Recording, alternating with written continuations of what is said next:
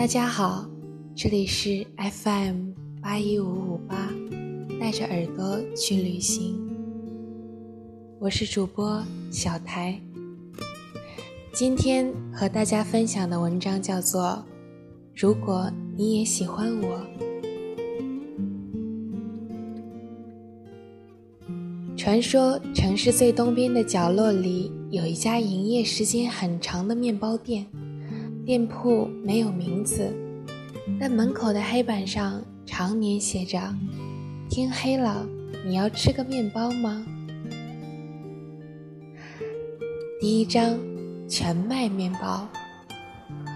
狐狸是从很远的地方赶到城里来的，他的麦子开始生病了，他来购买能让麦子快速鲜活起来的农药。狐狸原本是打算连夜赶回去的，但半路开始下雨，他不得不躲进了那家小店。你想吃个面包吗？店里的兔子抬起头问他。狐狸动动鼻子，闻到面包香香的味道，转了一圈之后，选中了浅褐色的全麦面包。这个面包闻起来很像我的麦子。狐狸看着兔子取出来的全麦面包，如果它颜色是黄灿灿的话，我会更喜欢它。麦子对你来说很重要吗？兔子不解地问道。所有狐狸都有一片麦田，被驯服之前，我们会在麦田里等那个人到来。如果那个人不来呢？那我们还有麦子啊！我们驯服了麦子，所以我们就有了羁绊。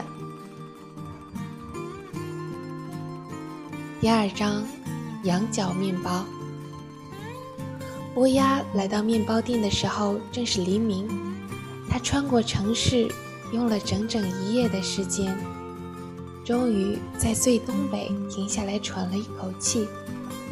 它是只有只特别的乌鸦，其他乌鸦都喜欢亮晶晶的东西，可是它只喜欢收集各种各样的小石头。真是只又蠢又不合群的乌鸦，大家这样形容它。于是，乌鸦决定离开这个城市，找一个不需要它去合群的地方。你想吃个牛角面包吗？乌鸦在店里待了一阵，兔子捧着一篮刚做好的面包出来。乌鸦在篮子里发现一个不太一样的面包，它和其他牛角面包长得都不一样，显得特别的格格不入。这个面包长得不太一样呢。乌鸦拿起那个面包对兔子说。兔子仔细看了一会儿，那是一个长得更像羊角的牛角面包。大概我以后可以叫它羊角面包。就算别人说它只是长得奇怪的牛角面包，也没关系吗？当然没关系啊！兔子斩钉截铁地说。乌鸦看着包包里自己收集的小石头，终于笑出声来。嗯，不一样也没关系。第三章，芥末面包。日落的时候，面包店里来了一只秧鸟。兔子在它进来后，继续撑着门，等待着将到来的冤鸟。关上门吧，没有冤鸟。刚刚被分手的秧鸟这样被兔子说，兔子一下子手足无措起来，低着头说对不起。秧鸟不在意的摆摆手，不过是分手而已。兔子更加不知所措，默默地递给秧鸟一个面包。秧鸟咬了口面包，一下子就被呛出泪来。偶尔也需要芥末面包呢。兔子看着边吃边流眼泪的秧鸟，秧鸟拿着手帕擦脸。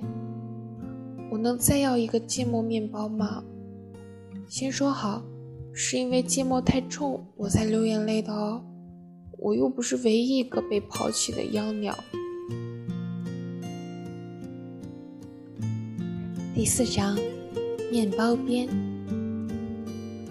兔子的面包店是一个营业时间非常长的小店，它每天都有很长时间看着门边挂着的银色风铃。兔子会做很多很多面包，但它喜欢吃的只有和其他面包比起来都显得干巴巴的面包边。店里没有客人的时候，兔子就一个人窝在沙发上，一个人吃面包边。从早上七点半到晚上十二点，兔子的面包店里原本不卖面包边，但后来有只胖胖的熊。隔段时间总会来问：“你好，你这里有面包边吗？”兔子趴在沙发上，边咬面包边，边看着风铃。风铃声在十一点半准时响起，兔子连忙藏起吃了一半的面包边。还是没有面包边哦，你明天再来看看吧。兔子对胖熊说。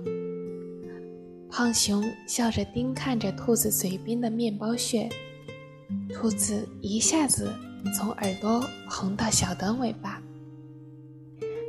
那刚好，我学会了怎么做面包边，以后我来做给你吃吧，如果你喜欢的话。